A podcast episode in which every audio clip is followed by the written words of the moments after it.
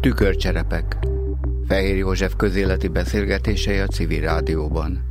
Hetente megjelenő témáinkat a mai magyar valóságból merítettük, annak különböző vetületeit járjuk körül meghívott szakember vendégeinkkel. Tükörcserepekből kell felépítenünk ismereteinket az egészről. Miben élünk, hogy működik. Korunk civiljének, ha nincs más, magának kell a tisztában látás lehetőségét megteremtenie. Amit ígérni tudunk, a részek és az egész viszonyára rálátással bíró legjobb szakembereket hívjuk a mikrofon elé.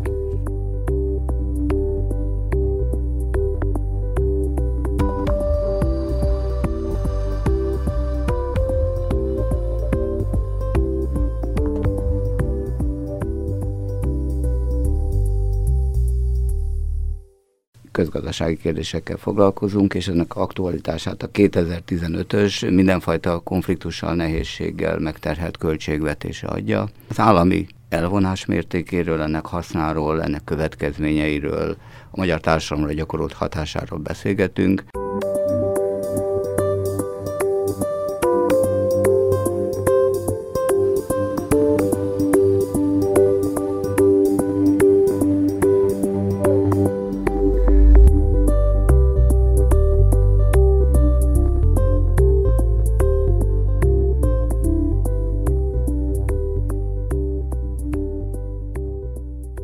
Üdvözlöm a civil rádió hallgatóit.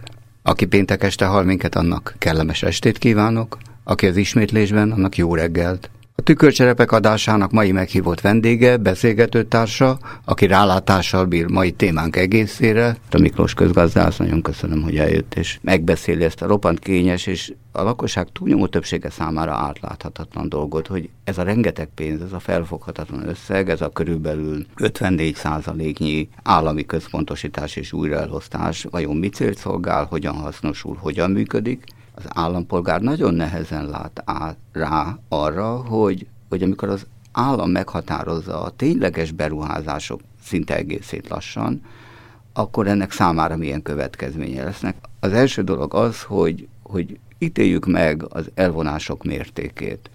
Ugye már mondtam, hogy körülbelül a saját számításaim szerint 2015-ben az állam 54%-ot fog újra elosztani különböző csatornákon keresztül. Számomra egy roppant magas dolog, ez magyarul azt jelenti, hogy minden forintomból azonnal 54 fillért oda kell adni az államnak, és akkor rábízom, hogy hogyan osztja el. Helyezzük el a nemzetközi világ rangsorába, és értékeljük, hogy magas-e, nem magas-e. Azt gondolom, hogy önmagában a számok hogy mindenképp 50% fölötti Magyarországon az újraelosztás mértéke a GDP-hez viszonyítva. Magas-e vagy alacsony? Persze egy rangsorba elhelyezhetjük, és ez magas, ez megkérdőjelezhetetlen, de arról nem mond semmit, hogy ez jó vagy rossz. Ezt azért mondom így, mert tudok jó példákat mondani magas olyan országokról, ahol magas az újraelosztás mértéke, mondjuk a skandináv országokra, Dánia, Norvégia, Svédország, vagy ahol alacsonyabb, ugye tipikusan az angol száz országok, ilyenek az Egyesült Államok, Anglia, Ausztrália, ilyen országok. Az, azt gondolom, hogy tehát a kérdés az, hogy hatékonyan tudjuk-e ezt a pénzt, amit elvonunk a, a lakosságtól, újraosztani. Meggyőződésem, hogy ezek, ezek kulturális kérdések. Tehát az, hogy egy, egy-egy országban mekkora mértékű az elvonás, azt a lakosság a választásokon, ha demokráciáról beszélünk, valamilyen szinten eldönti, hiszen versenyző pártok vannak, és különböző programokkal indulnak. Ha például a skandináv országokra gondolunk, ott azért a lakosság már hosszú évtizedek óta alapvetően olyan pártokat támogat, amelyek azt mondják, hogy igen, magas az elvonás, de azt a, az elvont adó forintokat, ha ugye ott nem forint van, tehát az adó összegét hatékonyan osztjuk el, és nagyon jó minőségű közszolgáltatásokat nyújtunk. Tehát a lakosság egyértelművé teszi, hogy hajlandó fizetni egy magas közszolgáltatásért. Az alacsonyabb összegű, de szintén jól működő kapitalista országok, hiszen most mi kapitalista országokról beszélgetünk, az, egyes, mondjuk az Egyesült Államok, ott a lakosság alapvetően nem nagyon támogatja a magas újraelosztást, Cserében megelégszik egy alacsonyabb közszolgáltatási színvonallal. Gondoljunk az egészségügyi reformnára Obamának, ami ugye most hirtelen emelte a közszolgáltatás színvonalát, és micsoda hatalmas vitát váltott ki. Ettől még az is egy jóléti állam, hogy a skandinávok. Az igazi probléma szerintem Magyarországon ott van, hogy mi rossz hatékonysággal osztjuk el ezt a pénzt. Mielőtt ennek a taglalásába belemennénk, hogy emlékeztesek arra, hogy bármilyen fordulat történt 1990 óta. Azért mi demokrácia vagyunk, vagy, vagy különböző minőségű demokráciák vannak, ebben a kataszterben helyezhető el Magyarország. A magyar lakosság soha nem szólt hozzá, soha nem volt választási téma az újraelosztás mértéke, tehát nálunk nem alakult ki az a féle bizalmi viszony az állammal szemben, hogy én ennyit vagyok hajlandó neked adni, ezekért a szolgáltatásokért, a többit majd én megoldom, vagy, vagy ennek valamilyen változata. Én nem tudom, hogy ez kulturális hagyománya, hogy Magyarországon írtóztatóan magas az elvonás aránya, ez már gondolom a kádári antivilágban is ugyanígy volt. Sőt, én szerintem nem is kell ott megállnunk. Tehát az, hogy, hogy az állam szerepe ilyen óriási Magyarországon, és ez, ez, ez szerintem ténykérdés, tehát az áram nagyon meghatározó, ez, ez sokkal távolabbra is visszamehetünk. Tehát, hogy ha regényeket olvasunk, abból is látjuk, hogy, hogy, hogy mixát, hogy az állam az egy alapvetően meghatározó vált több száz évre visszamenőleg. Igazán nálunk, ugye későn léptünk ki a feudalizmusból, tehát az a fajta polgáriasodás, ami ahhoz kellene, hogy, hogy képesek legyünk önállóan az államtól függetlenül ezekben a kérdésekben gondolkodni, ez nem alakult ki. Hangsúlyozom, ez nem csak Magyarországra jellemző, hanem a térségünkre. Hogyha megnézzük a kultúránkra jellemző adatsorokat, van egy nagyon híres kutatás, a World Value Survey, világértékrend kutatás, ezt a világ majdnem összes országába végzik most már 30 éve, akkor gyönyörűen kirajzolódik, hogy a magyar állampolgárok, ez egy reprezentatív felmérés a tárki végzi Magyarországon, paternial, tehát az államba gondolkodnak, nem gondolják, hogy önállóan képesek a problémáikat megoldani, a szemüket az államra vették, amikor valami probléma szembe jön. Nagyon érdekes, hogy például a skandináv országok, ahol az ember azt gondolná, hogy óriási az elvonás, és ezért biztos ők is ilyenek, ők pont a másik végletek vannak az angol százokkal. Az, az skandináv országok, miközben óriási az elvonásuk, azt mondják, hogy ahol piacot kell alkalmazni, ott alkalmazunk az, mert az a jó, az a hatékony. A legpiacpárt, és emiatt a legversenyképesebb országok, különben a versenyképességi rangsorok alapján, a skandináv országok. Nagy elvonás, és mégis nagyon versenyképesek. Mert értik a kapitalizmusnak a szellemét, hogy így fogalmazzak.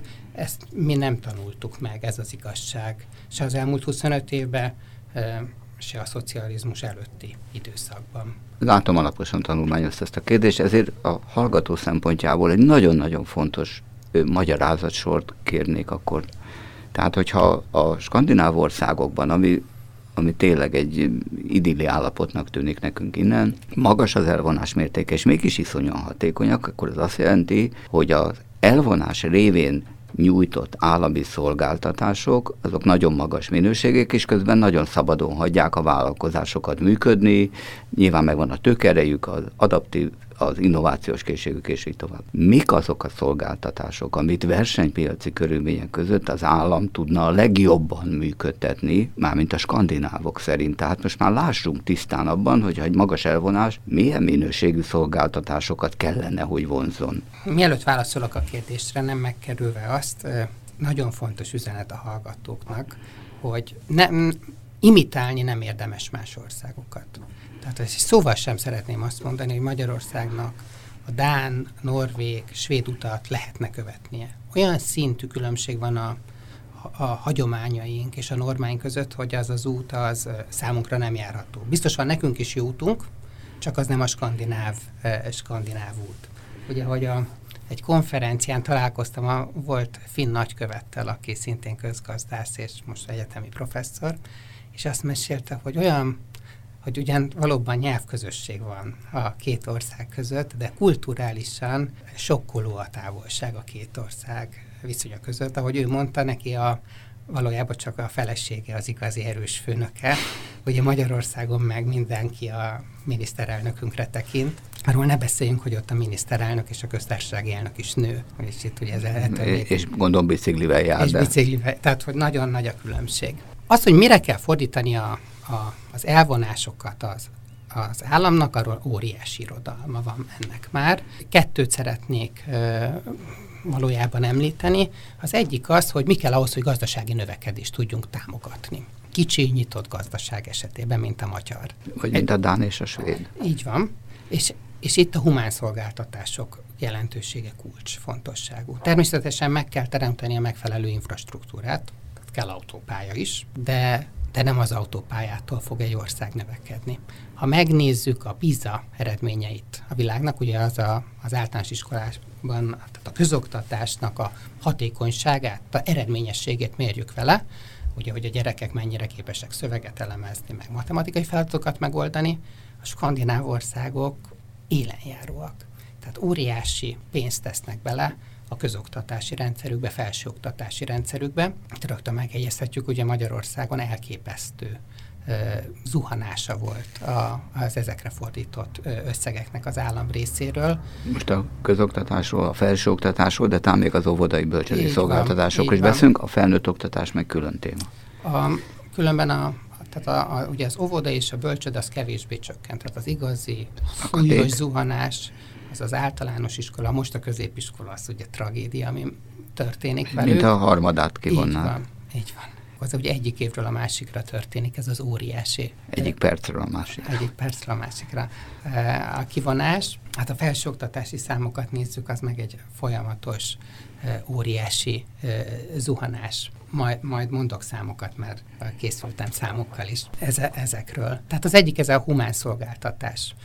Szintén az egészségügy szerintem kulcskérdés, hiszen az egészséges társadalom képest hatékonyan termelni. Magyarországon az egészségügyi rendszerünkből is óriási pénzeket vontunk ki. Ha OECD adatokat néztem, ugye ott folyamatosan növekszik az egészségügyi szolgáltatásokra fordított arány, GDP arány, amire fordítani kell. A szociális kiadások, a szociális kiadásoknál már mindig meg kell nézni az adott országnak a társadalmi helyzetét. Egy olyan országban, mint Magyarország, ahol óriási a mély szegénység, mellesleg területileg nagyon különbözőek. Ugye Észak-Kelet Magyarország különösen érintett, és a cigány kisebbség. Itt, itt szerintem erre célzottan kell nagy összegeket fordítani. Magyarul a víz fölött kéne őket tartani, így hiszen van. egy csónakban nevezünk. Így van, így van. Mondjuk ezt, ezt ugye a, a mostani kormányunk se teszi, de valljuk meg őszintén az elmúlt 25 évben ezt, ezt, erre nem, nem, nem figyeltünk eléggé. Még egy dologra, hogyha már itt a humán szolgáltatásoknál vagyunk föl, szintén fölhívnám a figyelmet, és ugye említettem már a cigány kisebbség helyzetét, ez a szegregáció kérdése. Azért említem, mert hogyha megint a skandináv példákat nézzük, és ugye az állami szolgáltatások színvonaláról beszélgettünk, akkor a felmérések alapján az az osztályon belüli különbségek Skandináviában nagyon magasak, nálunk nagyon alacsonyak. Különböző osztályok között viszont nagyon minimális a különbség Skandináviában, Magyarországon óriási. Ez azt jelenti, hogy Magyarországon szegregált az oktatás, Skandináviában viszont erőteljes nyomás van arra, ugye ott is vannak bevándorlók, meg mindenféle kisebbség, akiket hogy, hogy, a, hogy a beilleszkedést Beilleszkedést, elképesztő pénzeket szánnak arra, összezárják a társadalom rétegeit, és nagyon sikeresek benne. Akkor összefoglalnám a hallgató számára, tehát az oktatás, az egészségügy és a szociálpolitika, illetve a szociálpolitikán keresztül motivált felzárkóztatási politika az, ami olyan állami szolgáltatás, aminek a minőségére áldozni kell, és az elvonások jókora részét erre csoportosítják át. Hagy kérdezzek egy számomra nagyon kényes és nagyon zavarba ejtő tényt, hogy a skandináv országokban, hiszen őt hoztuk példának, mennyit költ az állam magára? Tehát ugye az intézményrendszer minőséges rendkívül fontos tényező, ott százalékosan mit költenek a skandinávok magukra, és mit magyarok. Megnéztem ezeket a számokat. Magyarország az OECD viszonylatában is kiemelkedően magasat százalékot költ saját magára az állam. Tehát ez 10, 10 GDP 10 százalék fölötti rész az általános szolgáltatásokra elvont rész. Ez, ez én OECD és EU számokat néztem, ez 6 százalék körüli az Európai Unióban. Tehát a skandina... több mint másfél annyit költ a magyar. Így van. Miközben így van. a magyar közszolgák, köztisztviselők az utcára vonulnak az éhbér miatt. Igen, hát itt ez egy hosszú, problematikus dolog, mert miközben ugye én is a közszolgálatban dolgozom, mint egyetemi oktató, és azt hiszem 2000, tehát hogy nagyon rég volt béremelés, ha nem is emlékszem, és különben a, ugye egy egyetemi adjunktus bére a 116 ezer forint nettó. Ez a, bru- nettó. Ez a nettó. nettó. Nettóban. Ugye a hallgatók meg tudják ítélni, hogy ez egy mekkora... Eg- egész közel van az a egyfőre jutó 60%-os sávhoz, amit szegénységi határnak igen, hívunk. És ugye PhD-je van a, a, a tanársegédek döntő részének, tehát magasan kvalifikált végzettségűek, mégis nagyon alacsony a, és hát ezt végig tudnánk mondani. Ezek strukturális problémák, amikhez... Ezek nem kulturális problémák, tehát hogy a magyar állam döntéshozó képviselői sokkal szívesebben áldoznak saját magukra, mint mondjuk a iskolára és az egészségügyre, illetve a szociális kiadásokra.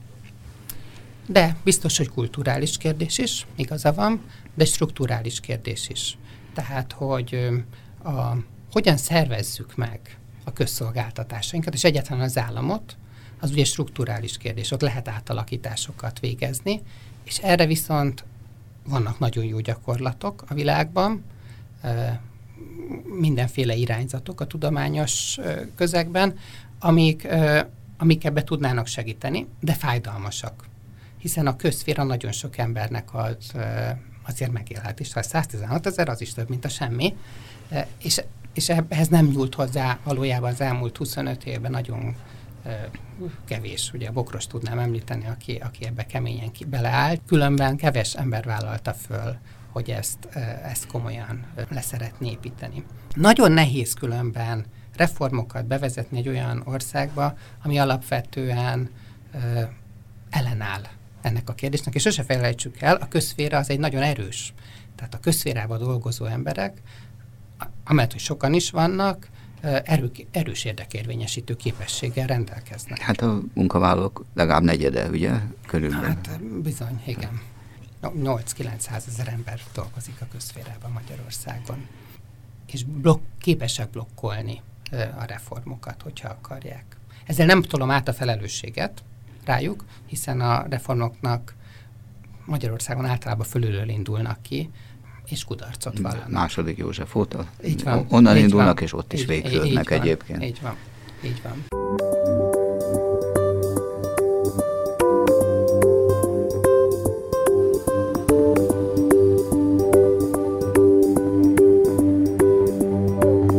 Közgazdasági kérdésekkel foglalkozunk, és ennek aktualitását a 2015-ös mindenfajta konfliktussal, nehézséggel megterhelt költségvetése adja.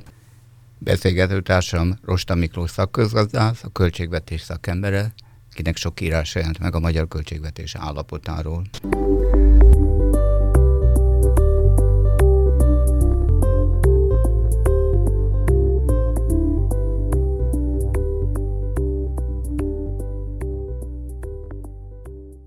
Végignéztük akkor ezeket, hogy a skandináv országokban mire költenek, nálunk mire költenek, térjünk rá arra, hogy nálunk mire fognak költeni, és ez az egyik legizgalmasabb kérdés, ugye azért csak a gazdaság. Tehát pontosabban a többi is rendkívül fontos kérdés, de hát az, hogy a gazdaság termeli meg mindazt, amit végül el lehet osztani, és költségvetésen keresztül vissza lehet juttatni különböző csoportoknak, azt a gazdaság termeli meg. A gazdaság alapvető kérdése pedig a beruházás és az innováció, tehát hogy mekkora mértékben nőnek a világpiaci versenyben megtermelhető javaknak az alapjai.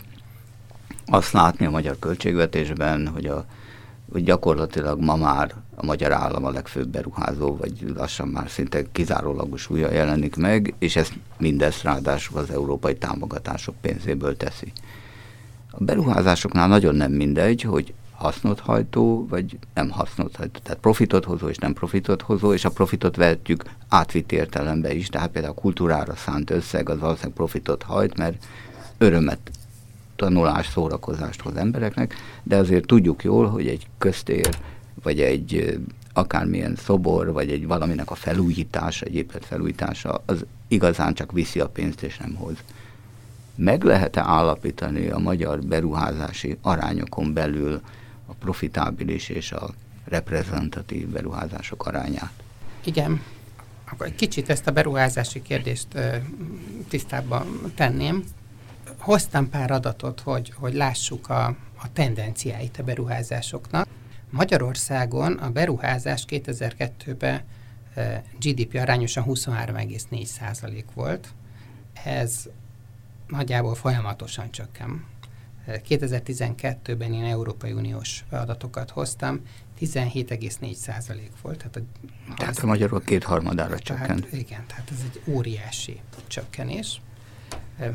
Nem mondhatjuk, hogy, hogy az állami beruházások a döntőek. Miközben így érezzük, én is így érzem, de ez a számok alapján nem igaz. Ha ez különben így lenne, akkor gazdasági rendszert is lassan cserélnénk. Ugye akkor nem tudnánk beszélni kapitalizmusról. Akkor meg kéne kérdeznem, hogy tudunk-e, de nem kérdezem meg. Kvázi, én, én, én, én, én kvázi kapitalizmust azt mondom, tehát hogy Igen. jelenleg, de ez egy hosszabb beszélgetés, hogy demokrácia vagyunk, nem? Én azt gondolom, hogy demok- Magyarország demokrácia, nagyon rosszul működő demokrácia, és egy rosszul működő kapitalista ország, de kapitalista ország. Hát inkább versenypiaci országnak nevezném, mert, mert a kapitalizmushoz tőke kell, és ez megint egy külön tanulmány, hogy megvan-e az a tőke, az az önálló, szabadon felhasználható tőke, ami egy valódi versenypiaci kapitalizmushoz kell. Igen. Akkor mond, mondanám egy kicsit a számokat, hogy lássuk. Tehát azt mondtam, hogy 17,4% az összberuházás, ebből a vállalati vagy az üzleti szféra 11,1.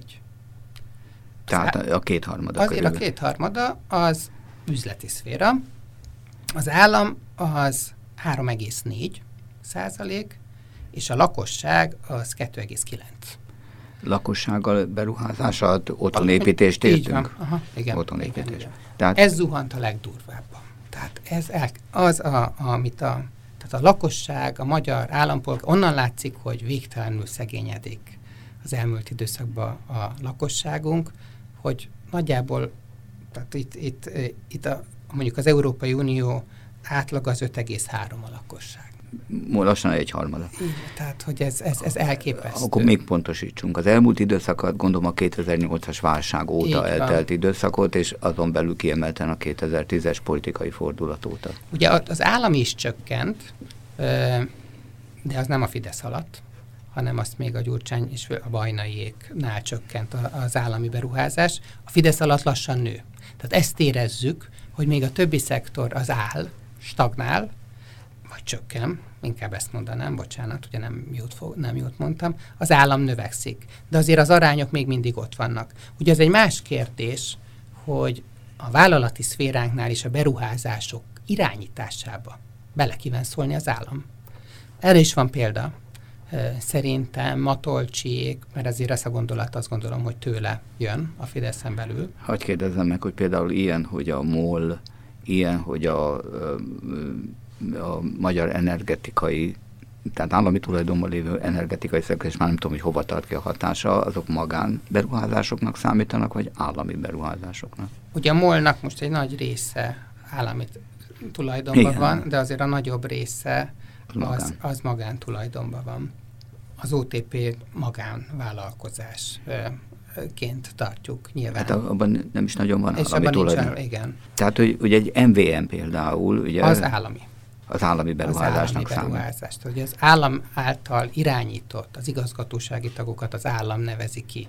Tehát megfelelő döntéshozatallal rendelkezik. Csak Paks kapcsán vetettem ezt föl, tehát akkor... Az, tiszt, az, tiszt, az, az, az egy állami beruházás a Paks. Tehát, Igen. hogy ott, ott ö, hiszen ott az állam veszi fel a hitelt az oroszoktól, és állami vállalatokon keresztül költjük el.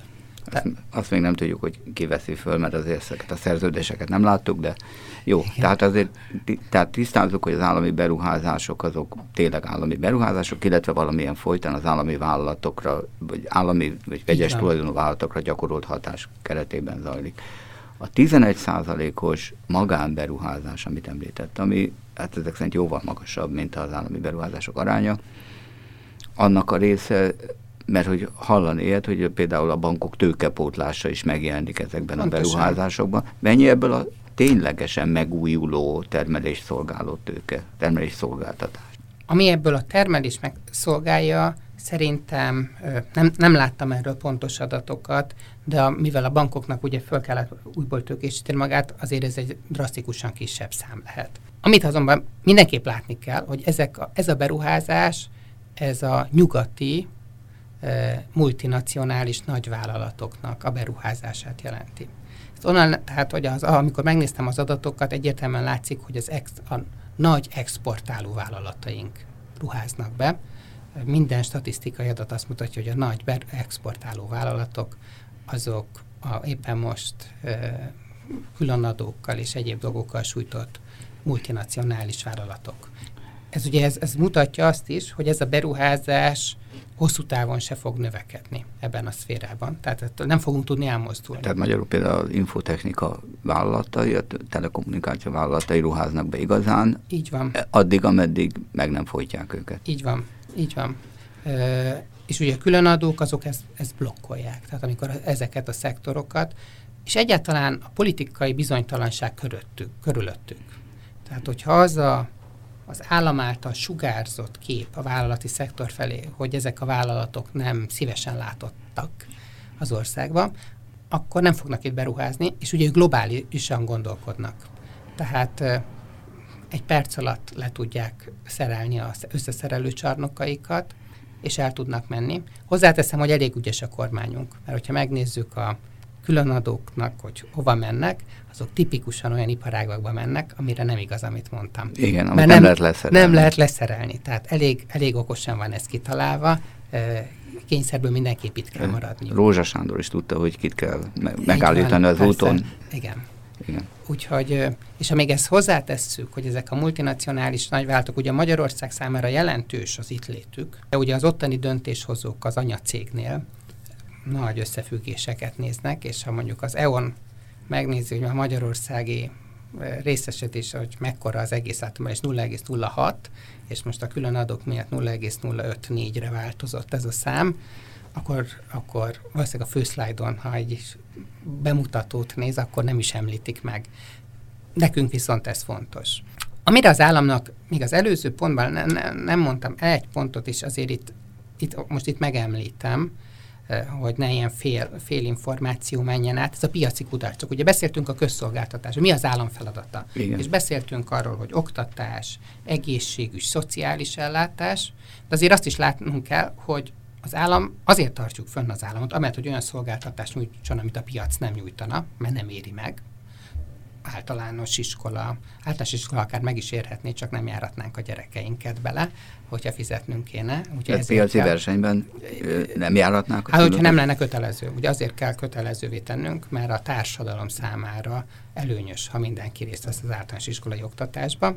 Alapvetően ez egy olyan jószág lenne, amit megvehetnének a szülők a gyerekeiknek, és logikus lenne, hiszen többet fognak vele keresni, de minden felmérés ezt mutatja, hogy nem vennék meg, ezért az állam kényszert alkalmaz, kötelezővé teszi. A felsőoktatásnál már ezt a kényszert nem alkalmazza.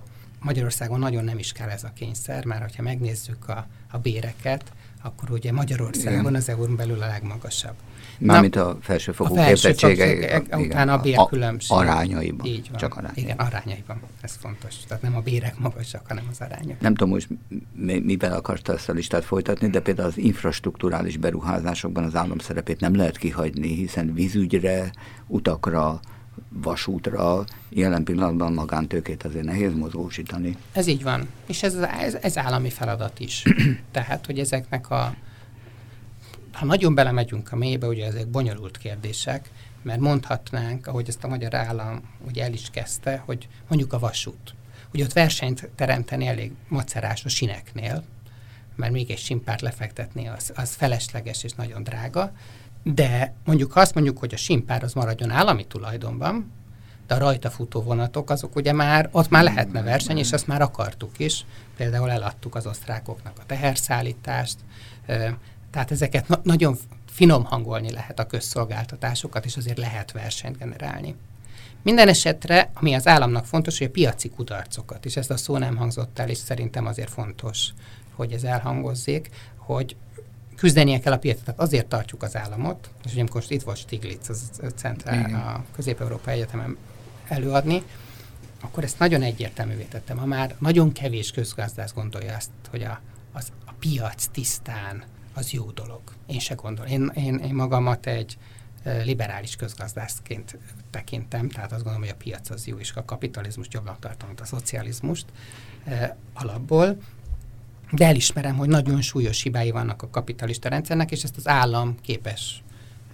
Hát különösen a világpiaci versenyben például egy infrastruktúrális beruházás nem tud hogy mondjam, nem tud igazán profitábilis lenni, annak 30-40 év alatt kell Így megtérülnie, ez pedig, ez pedig a tőke nem vállalja föl. Így van, így van.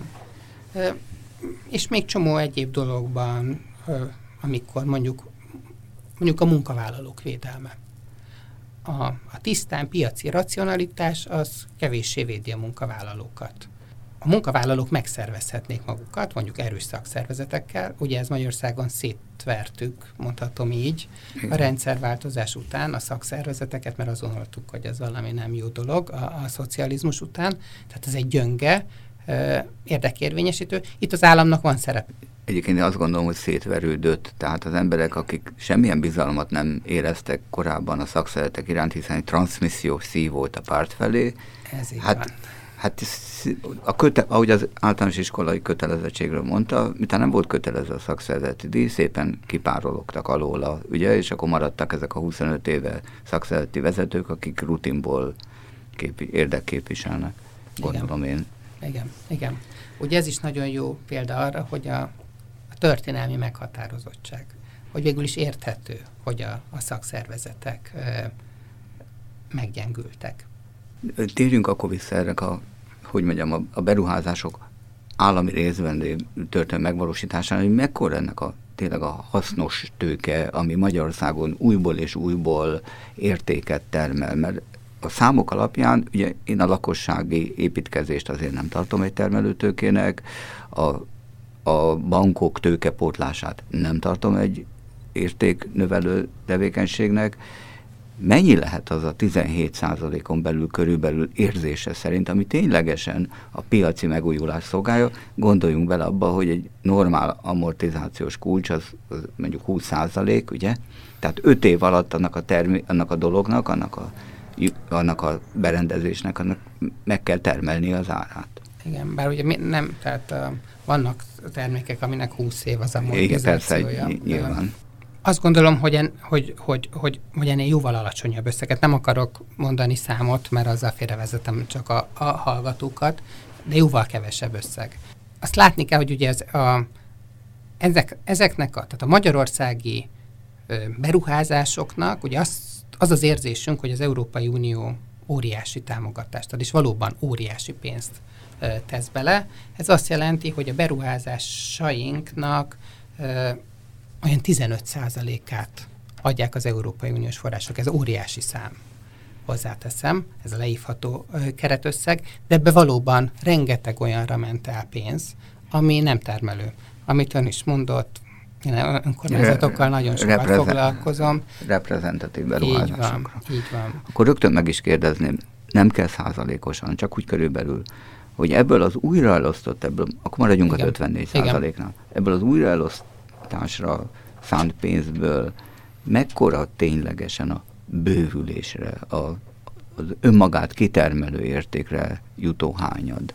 Tudom, meg lehet ezt fogalmazni valahogy, hogy az ember tisztán lássa, hogy bevonnak 2015-ben 17,2 ezer milliárd forintot, abból mennyi fogja szolgálni a holnapunkat. A gazdasági növekedésre szánt, ugye ez, ez ö, na, nagyon nehezet kérdez, mert mert van adat arra, hogy mennyit szán az állam, mondjuk az elvont összegnek azt hiszem kb. 6%-át szánja gazdasági növekedés Támogatás. támogatására.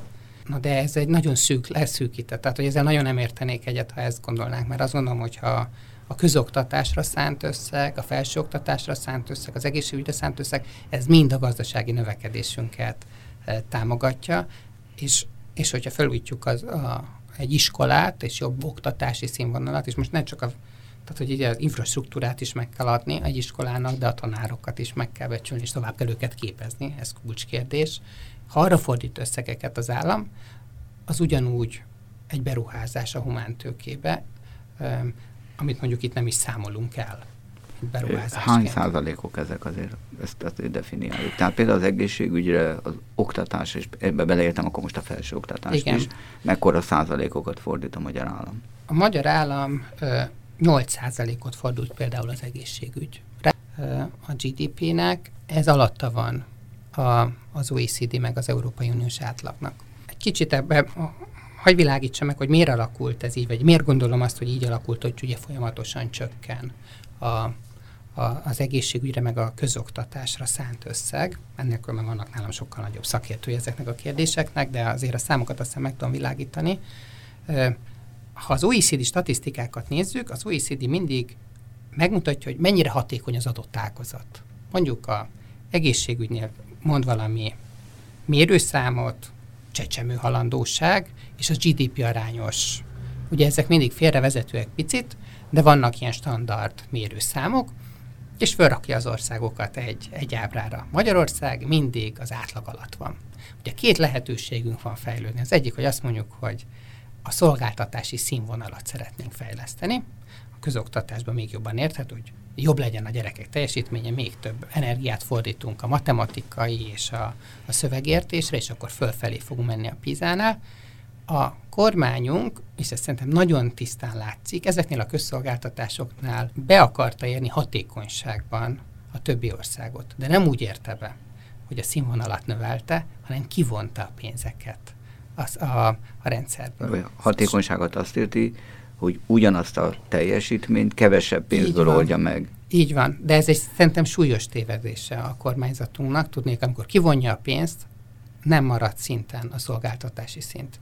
Ha Radó Pétert a közoktatásról olvassa, vagy, vagy hallgatja. Ne, már meghívtam ebben a műsorban. Akkor, akkor a hallgatók is tudják. Hát ugye ezt megjósolja, hogy a PISA eredmények zuhanni, ugye ez ilyen áttételesen működnek, tehát amikor kivonunk pénzt, az hosszú távon zuhanást okoz. Tehát nem arról, sose fogjuk utolérni. Magyarul funkcionális analfabéták Így jutnak ki majd a termelő Így szektorig, van. és nem fognak tudni Így rajzot van. olvasni, leírás, programot, semmit. Így van. Ez, ez nem is világos, vagy hát szerintem borzasztó módon támadható az az emberkép, amit az Orbán kormány vizionál ennek az országnak.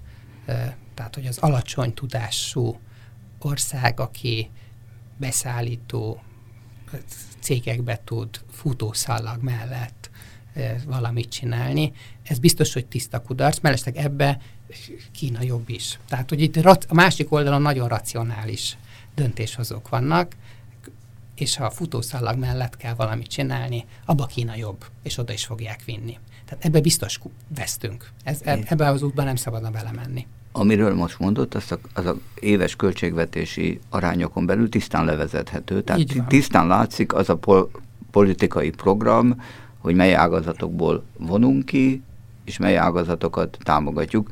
Úgy tűnik nekem, hogy az államnak saját magára fordított hányad az, mintha növekedő lenne. Lassan a duplája, ugye, mint az oktatásra szánt pénz. Igen, hát ö, a Fidesz ebben mindig nagyon jó volt. Tehát a, valójában ők eléggé, tehát ha mondott az Orbán Viktor valamilyen elég általánosat, utána ez elég jól levezethetővé vált a költségvetésből, vagy a költségvetésben, és ugye mondhatják, hogy az oktatásra többet szánnak a számok. Az a probléma, hogy a, a handabanda az, az, az folyik, de a számok meg más mutatnak. Tehát itt egy egyértelmű kivonás van arányaiban a, a, az oktatási rendszerünkből. Oktatásra még azt hiszem nem mondtam számot. Igen mondok pár számot akkor.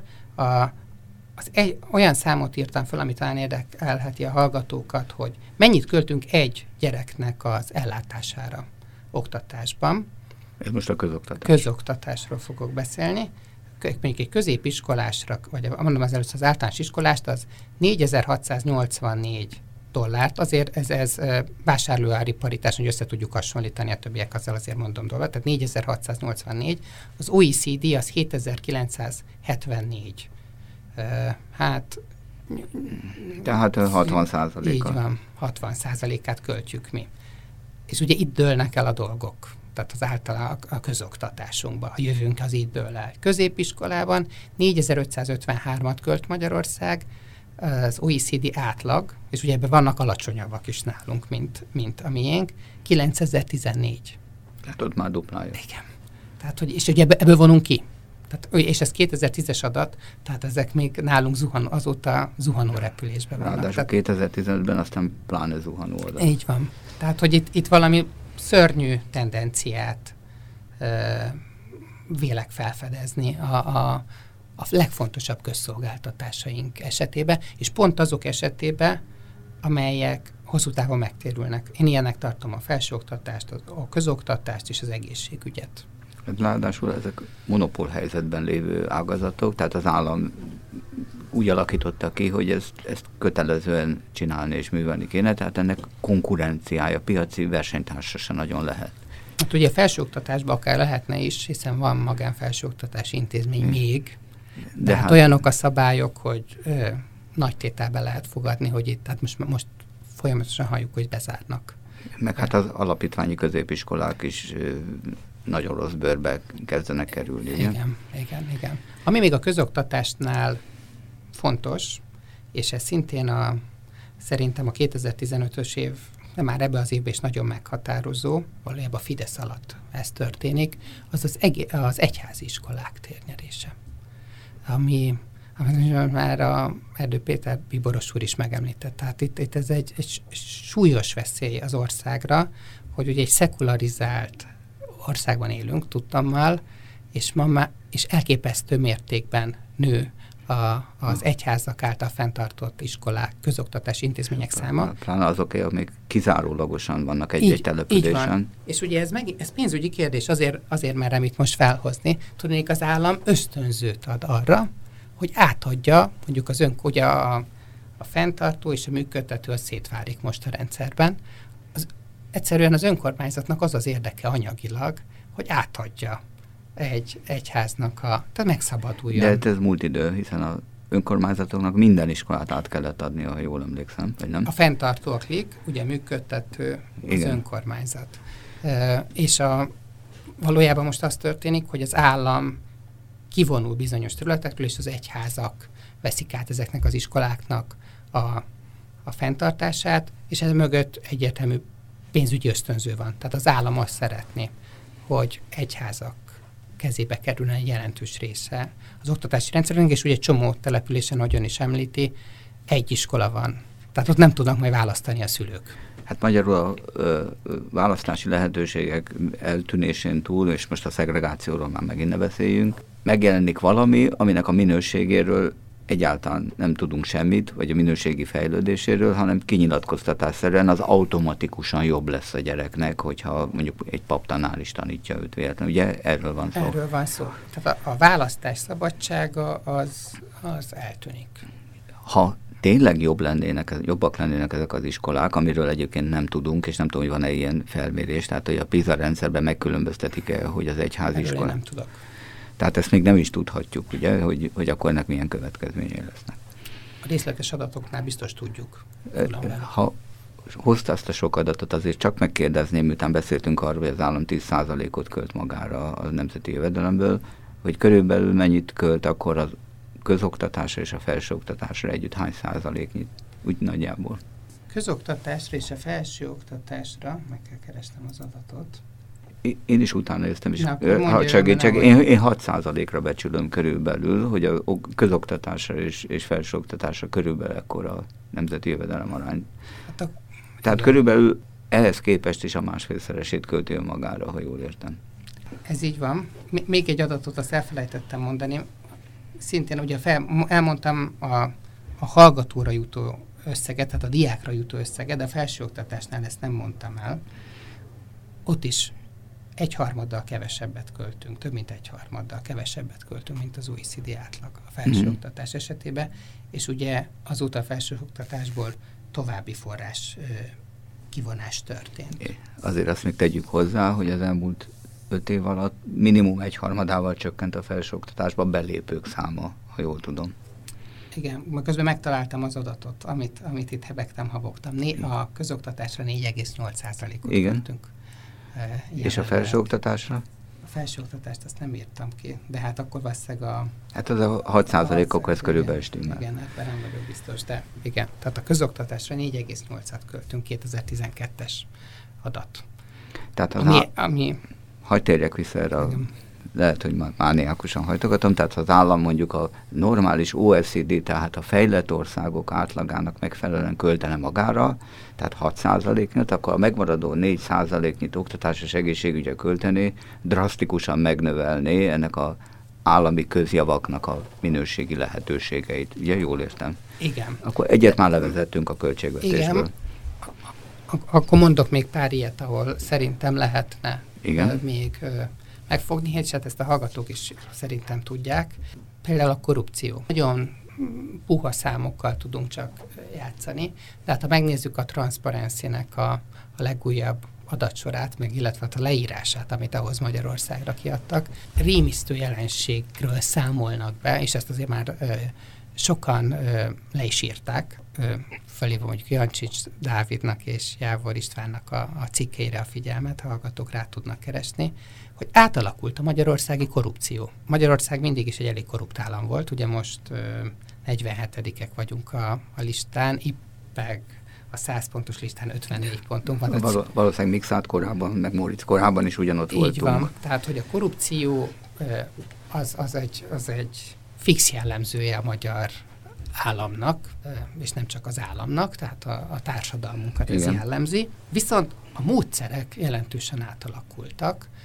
Ennek a fogalmat ez a, az a az államot zsákmányul ejti egy bizonyos réteg, azt lehet state capture-nek hívják angolul, amikor egy szűk társadalmi csoport érdekében valójában a döntéshozó réteg szabályokat hoz. Ez azért veszélyes, mert nincs törvénytelenség, ha tisztán nézzük. Ugye a korrupció az alapvetően megszegjük a törvényt. Közvagyomból valamit a saját zsebünk bejuttattunk, vagy barátaink zsebébe, de úgy, hogy ezzel törvényt szegünk.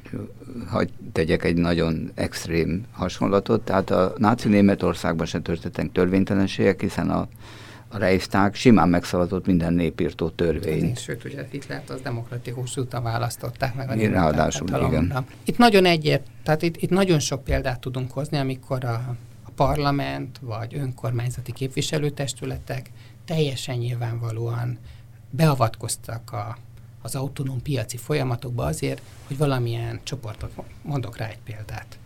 Mondjuk amikor a, az, biztos emlékeznek, az, az óriás plakátok piacát átalakította a Fidesz relatív gyorsan.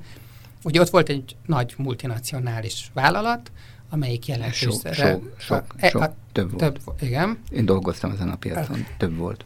És ugye hoztak egy törvényt, amit egyértelműen az egyik piaci szereplő számára átalakította a piacot. Mondhatni letarolta, sőt, a, hogy mondjam, a, köz, a világító lámpákra szerelt táblák esetén meg teljesen kizárt mindenki. Így van. Erről beszélek, amikor, és ugye itt, amikor a, ez valójában piaci kudarcot nem akadályoz az állam, hanem termeli az állam, attól borzasztó hatékonytalanná vagy rossz hatékonyságúvá válik minden. Tehát egyrésztről igen, növelni kéne GDP arányosan ezeknek a szektoroknak a támogatását, másrésztről csökkenteni kell a korrupciót, borzasztó nehéz kérdés, hogy hogyan lehet megtenni, hogyha azt állítjuk, hogy a társadalom maga hozzászokott norma rendszerébe beilleszkedett ez a korrupt magatartás. Harmadrészt pedig szerintem ezeket a szektorokat át kell alakítani, amit senki nem mert az elmúlt 25 évben, tehát ahogy az a beszélgetés elején... A közjavakat termelő Így van. Tehát, hogy én azt gondolom, hogy az egészségügyi ágazat strukturális reformja sose történt meg, sokat beszélünk róla, és e, tudnánk mindannyian mondani embereket, akik ezeket ismerik, de sose merte meglépni egyetlen kormányzat sem, mert ezek fájdalmasak. Reformálni, én, én közigazgatási reformokból írtam a doktori disszertációmat, az egy fontos dolog, hogy reformálni általában akkor kezdenek a kormányok, amikor már úrületes baj van. Amikor, Tudni, már, amikor már nem lehet. Így van, amikor nem lehet tovább tartani a dolgot, hiszen abban általában belebukik az adott kormányzat, uh-huh. ha megváltoztatja a státuszkót. A másik, hogy ezekhez valamilyen társadalmi megegyezés kell, valami minimális megegyezés, hogy ezekbe a reformokba bele lehessen kezdeni.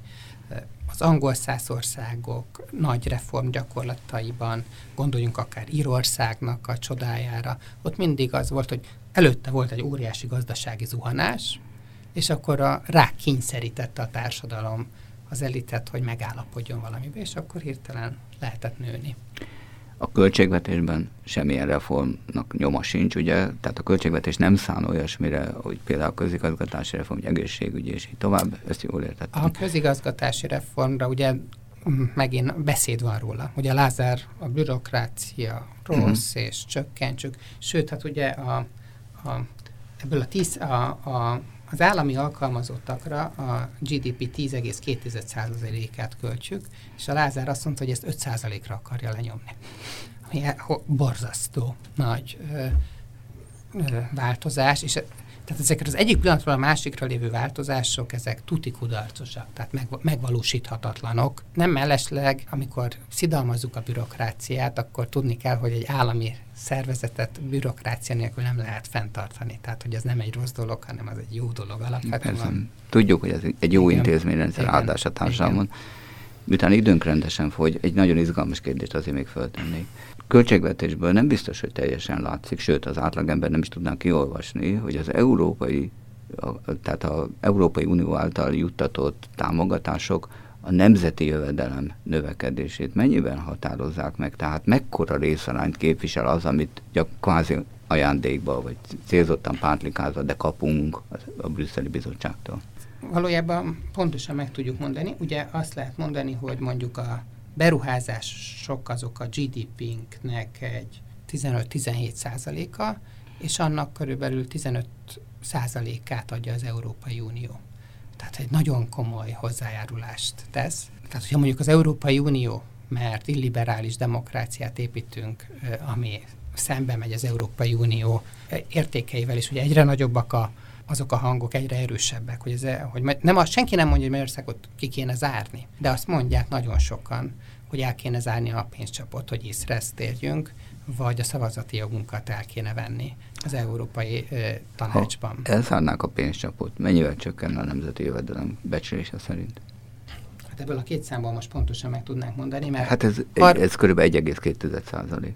Igen, a GDP-nk az olyan 30 ezer milliárd forint, és ennek a, az összegéről beszélünk. Tehát ez de körülbelül 3 ezer milliárd forintnak megfelelő összeg jön, tehát az magyarul, hogy...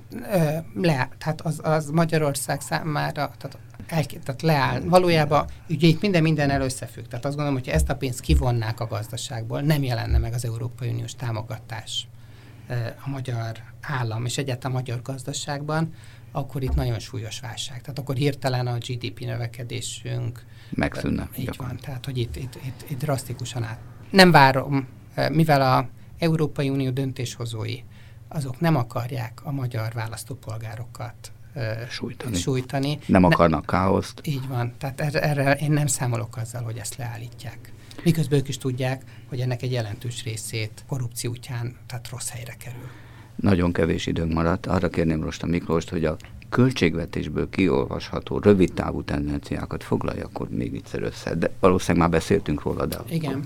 Számomra a tendencia az, az, az, az változatlan, furcsa módon. Tehát én azt mondanám, hogy a Fidesz továbbra is ragaszkodik a extrém módon centralizált államhoz, ami nagyon sok pénzt von el, valójában egy nagyon szűk érdekcsoport vagy egy döntéshozói réteg döntéseink keresztül oszt újra, tehát egy változatlanul rossz irányba, a gazdaságunkat nem jó irányba, a kapitalista gondolkodásmóddal szembe menő irányba vezeti.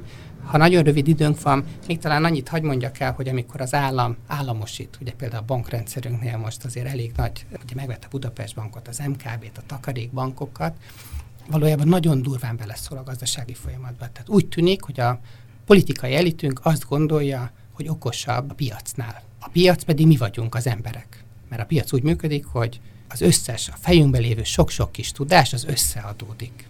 Ezt Hayek mondta a leggyönyörűbben, ő írta le. És gyönyörűen bizonyította, hogy az a gondolkodásmód, amit most a kormányunk folytat, hogy egy szűk döntéshozói elit képes ezt kitalálni, az biztos kudarc. De ezt már láttuk a Kádár rendszerben. És ezt láttuk a Kádár rendszerben. Nagyon érdekes, hogy ezt kipróbáltuk nagyban, ugye most azért kicsiben próbáljuk. Kipróbáltuk tantúzás, kipróbálták rajtunk. Igen, igen, igen. és nem vált be. És nem vált be. Ez a költségvetés semmilyen módon nem mutat előre, és azt gondolom, hogy a, nem fog kivezetni minket a jelenlegi bajokból. Rosta Miklós, köszönöm a beszélgetést. Én is nagyon szépen köszönöm.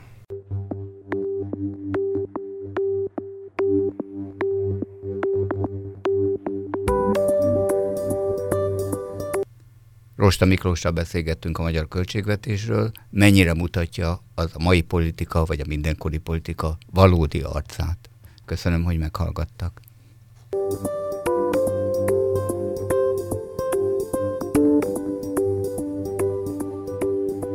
A Tükörcserepek című közéleti, társadalompolitikai beszélgetést hallották. A civil rádió heti rendszerességgel elhangzó beszélgetéseiben a mai magyar valóság részterületeit beszéljük végig meghívott szakértőinkkel. A rádió hallgatói számára minden héten péntek este 19 órakor új és még újabb témákkal jelentkezünk, melyek hozzájárulhatnak egy általános összkép kialakulásában. Aki lemarad az adásról, hétfőnként 10 órakor hallhat ismét bennünket. Búcsúzik Önöktől a beszélgetések szerkesztője és állandó beszélgető társa Fehér József. Legyen kellemes a hétvégéjük. Ahogy most is, máskor is hallgassák a civil rádiót.